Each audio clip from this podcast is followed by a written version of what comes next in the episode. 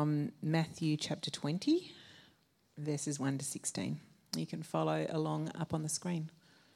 How about it? I just pray before we read the Bible. We are free to read your word um, out in the open like this.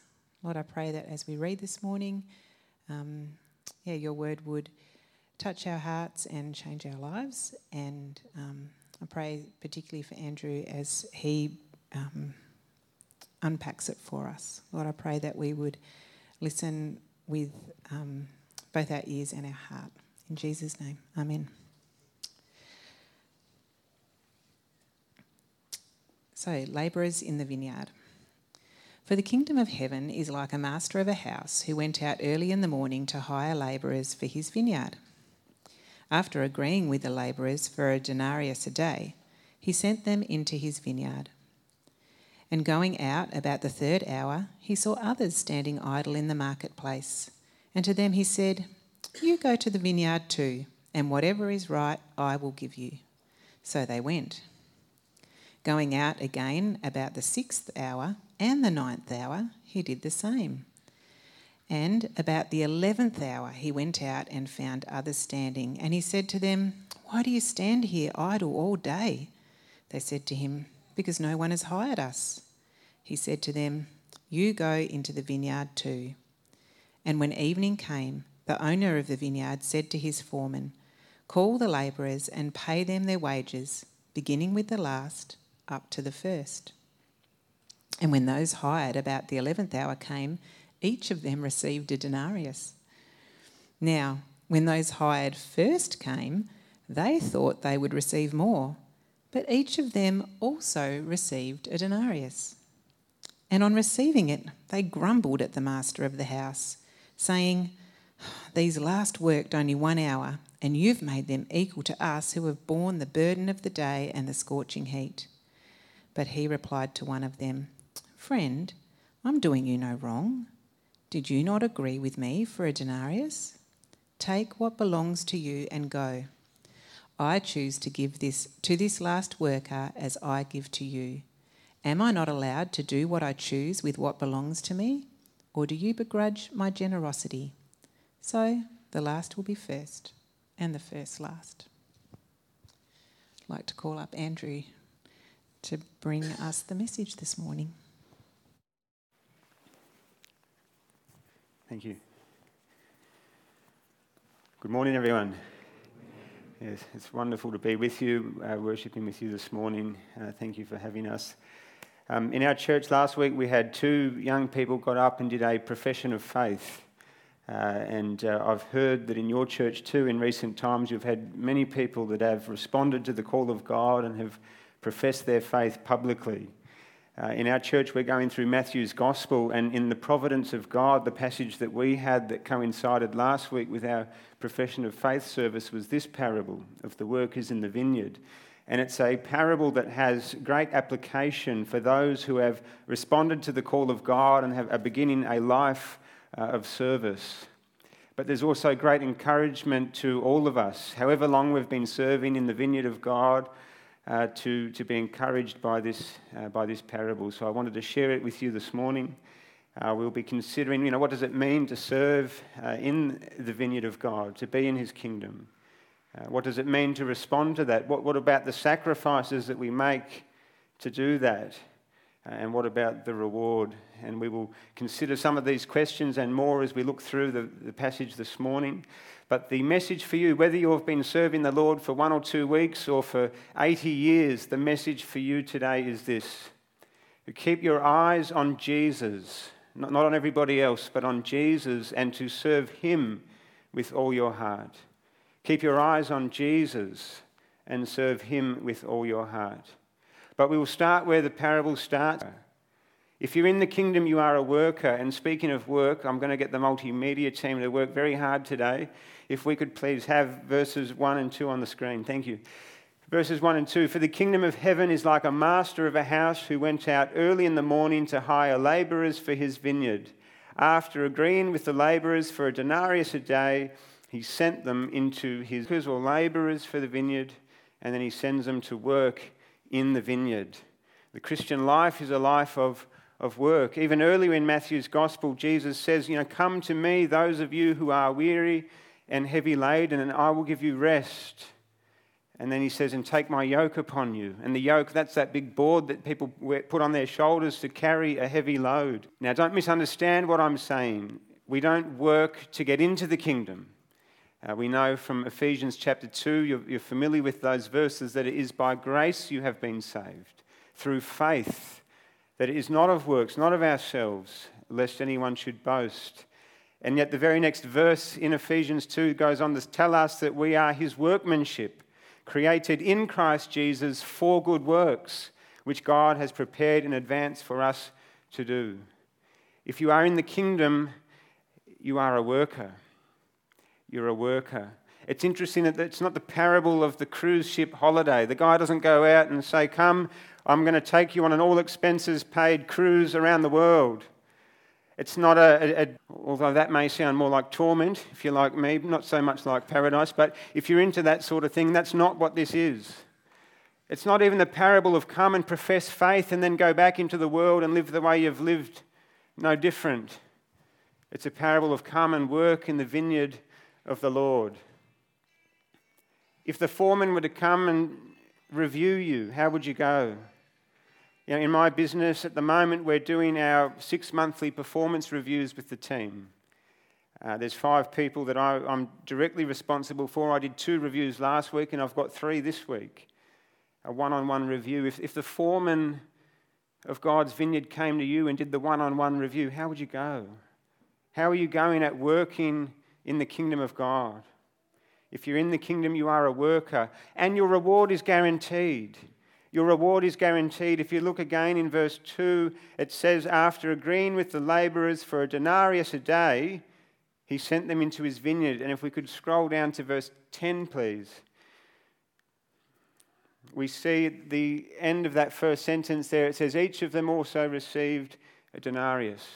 They're promised a denarius, and at the end of the day, that is exactly what they get. Now, the denarius there represents eternal life. Because that's what Jesus is explaining, what he's just said to the disciples in the earlier passage. Are we able to dial back to the very last verse of chapter 19? We don't, we don't have chapter 19? I'll tell you about it. Um, so, Peter was asking, uh, was talking to Jesus about.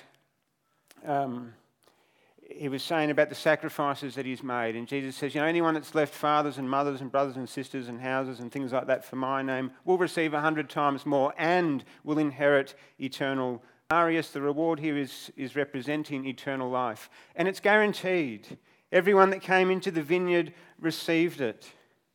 You know, in, uh, in the federal court last month, there was a case where some workers at Aldi supermarket had complained that they weren't paid a fair wage. Uh, and the federal court said that yes, these workers were underpaid. What had happened is they had to come at least 15 minutes earlier before their shift started so that they could do the safety checks on the equipment and get ready so that when their shift started, they could start working. And the federal court said, well, that 15 minutes was not, they didn't do that for fun. That wasn't for their own enjoyment. That was work.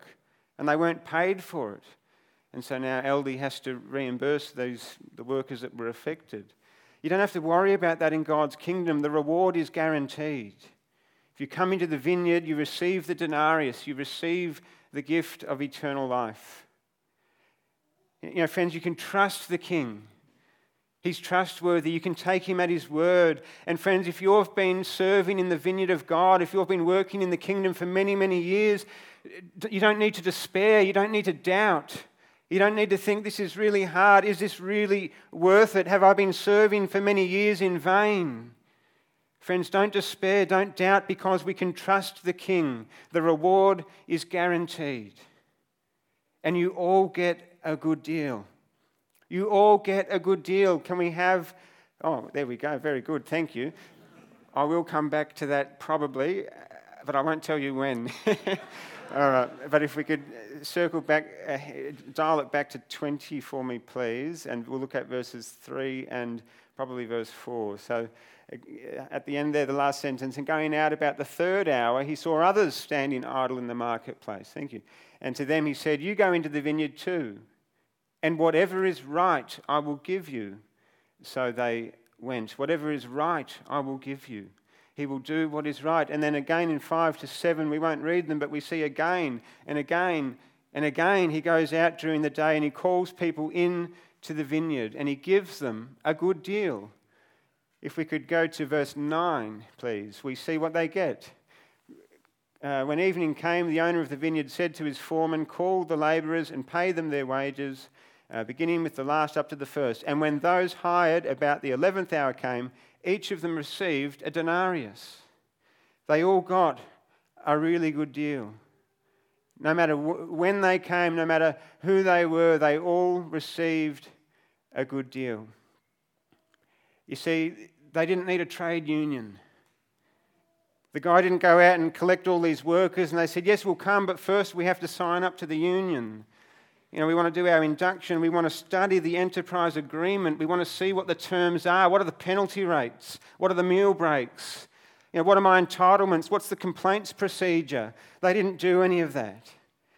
They came and they, they all got a good deal. And it's like that in the Christian life. You don't need a trade union. We all get a good deal. It doesn't matter when we come, we get a good deal. And, it, and that's no matter when we respond. And, and that's the, the application on this point is to respond because you will get a good deal. You know, we've had that in our church, in your church recently. Some people have responded, and we know that they've got a life ahead, they're going to get a good deal. But there are some of you here today who have not responded, who have not responded to the call of God to come into the vineyard. And friends, if Jesus Christ were here today in bodily form, his message to you would be to come, to come into the vineyard and friends, Christ is here today. He's here by His Spirit, He's here through His Word. Um, I'm here pleading with you on His behalf. His message to you is come, come into the vineyard. Come while it is still the day. Don't delay. Laurie, my wife, her mum's cousin, four days ago was driving home. In her early 50s, she was hit from behind, pushed into the oncoming traffic airlifted to the Alfred and kept alive long enough for her children to come and say goodbye. You don't know if you will have tomorrow. You don't know if you'll have next year. Friends, you don't know if we're at the ninth hour or the eleventh hour. Come while it is still the day. The Lord is pleading with you to come. Come into his vineyard. And friends, it doesn't matter who is first and who is last. It doesn't matter who is first and who is last. Have a look in the middle verse there. It says, When evening came, the owner of the vineyard said to his foreman, Call the labourers and pay them their wages, beginning with the last up to the first. And if we get to the last verse of the parable, verse 16, please. Jesus concludes this parable by saying again, So the last will be first, and the first last. And this whole parable is explaining that point. If we could go back to chapter 19, verse 30 we will see Jesus says, But many who are first will be last, and the last first. And then he gives this parable to explain that. Now, what does that mean? The first will be last, and the last will be first.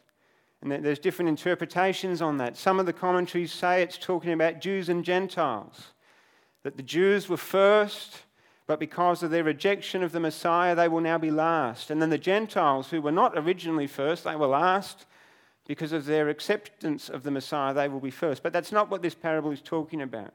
Because in the context, Jesus is not talking about Jews and Gentiles. Some people believe that it's talking about uh, comparing those who are first in the eyes of the world to those in the kingdom. Because what's happened right before this is the story about the rich young ruler that came to Christ, and he, he was first in the eyes of the world. He had great wealth, he was a ruler, and he didn't respond to the call. And so, well, in, in, God's eyes, from an eternal perspective, maybe he's last. And these disciples who have sacrificed everything, They're last in the eyes of the world, but in God's eyes, maybe they're first. But again, I don't think that's what this parable is talking about either, because in the parable, everybody gets the denarius. It's not comparing those that are in the kingdom to those that are out. It's comparing those that are in the kingdom. And so, what does it mean to be first and to be last? What it means, what Jesus is saying, is that it doesn't matter who is first and who is last. You know, he's responding to Peter. Peter has just said, Well, you know, we've done everything, we've left all this, we've given up so much. And Jesus says, Well, everyone who's left houses, brothers, etc., they'll receive a hundred. Yes, you'll get a reward. But don't worry about who's first and who's last. You know, many who are first will be last, and last will be first. God might mix things around, God might do things differently. That's not the point. The point is that you have been called graciously by God to come into his kingdom and that you're getting a good deal, you're getting more than you deserve. These people in the parable didn't have work at the start of the day, and yet the, the landowner goes out and gives them work and he gives them a, a good pay. It doesn't matter who's first and it doesn't matter who's last. That's not the point. We shouldn't be looking at what other people have sacrificed or not sacrificed. We ought to keep our eyes on the King, on Jesus, and serve Him. Friends, if, if you are first, don't, don't boast about that. And don't despise those who come later. You know, if, you're, if you've been serving more, if, you're, if you've been serving longer, don't be proud. Don't be proud. And, and that's the next point that you must repent of any pride. Repent of any pride and any arrogance.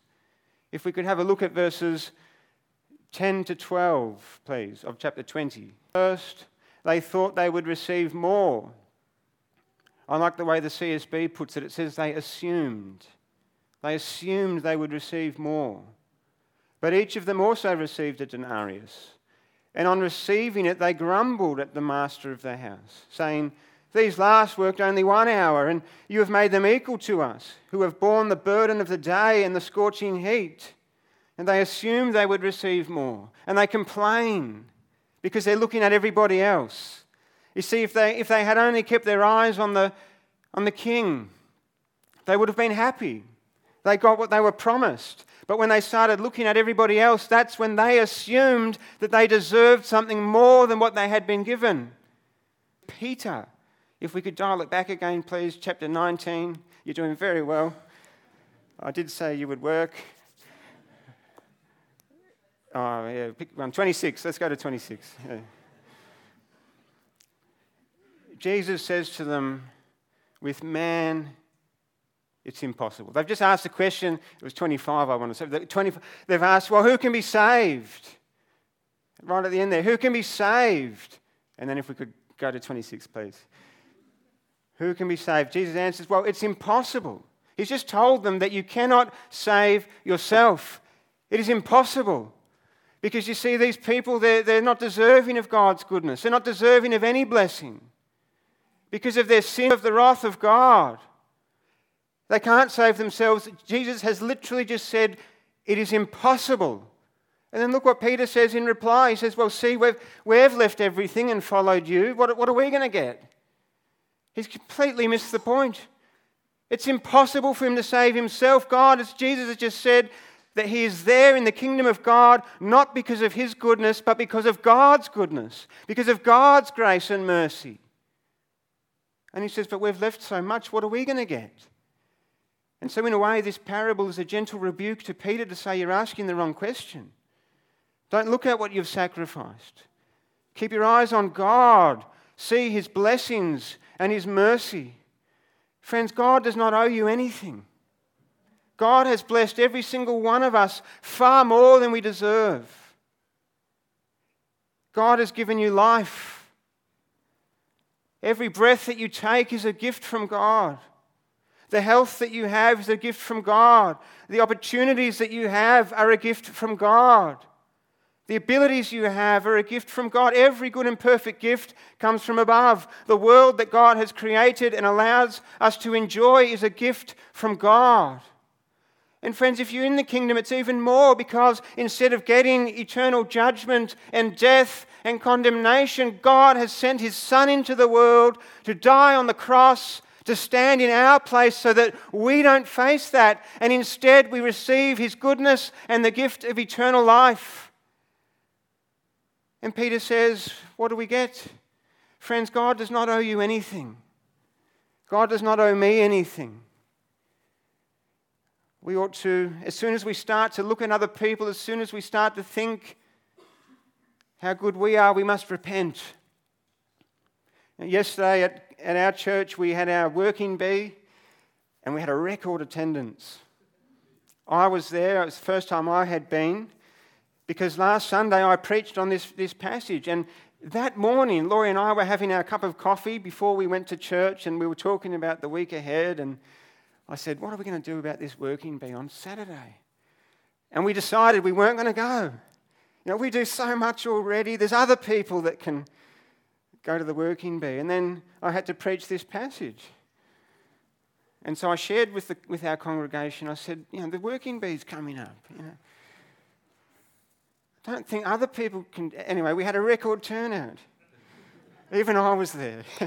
I felt convicted. Friends, as soon as we start to look at what other people are doing, we're looking in the wrong direction. Keep your eyes on Jesus and repent of any pride, repent of any arrogance. And remember, and this is the last point and perhaps the most important, remember that we serve a generous king. You serve a generous king. Can we please have verses 13 to 15 in chapter 20. Thank you. But he replied to one of them, friend. He calls them friend. He doesn't say worker or slave. He says, friend. I am doing you no wrong. Did you not agree with me for a denarius? Take what belongs to you and go. I choose to give this last worker as I give to you. Am I not allowed to do what I choose with what belongs to me? Or do you begrudge my generosity. You know, he's a good king. He goes out and gives work to those who had no work. He promises them a good deal and they get it. It's guaranteed. He calls them friend. He cares for them. He loves them. He does what is right, as we saw earlier in the chapter. We serve a generous king. You know, many of you, I'm sure, have worked in different workplaces and you know the difference it makes of the workplace. It's not all about what you get at the end of the week. It's not about the money. It's not just about the denarius. You, know, you might get a reasonable pay, but if your workplace is horrible, if your manager treats you poorly, if it's a toxic workplace culture, if your colleagues are horrible people, if you're working harder than you can, it doesn't really matter what you get at the end of the week. But then if you've got a workplace where your boss actually loves you, and cares about you, who, who is working all things together for the good of his people, who is kind to you and compassionate and generous. And imagine if your colleagues were people who, who loved you and cared for you. You know, imagine if you went to work and you worked with all these people. Mean, I, I don't know you, maybe that's a bad idea. but just, just assume that all the people you worked with loved you like they loved themselves and were exhibiting the fruit of the Spirit love, joy, peace, and so on. And we're, we're, we're beacons of God's light. Imagine if that was your workplace. Now, Carol is a colleague of mine. She's probably thinking, I'm doing a promotion for my workplace.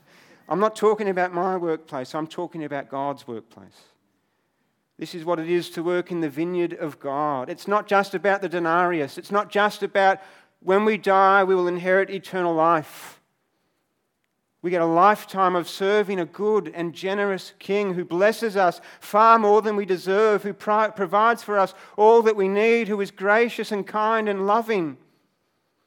We enjoy the benefits of that now. With our trials, we can persevere and stand.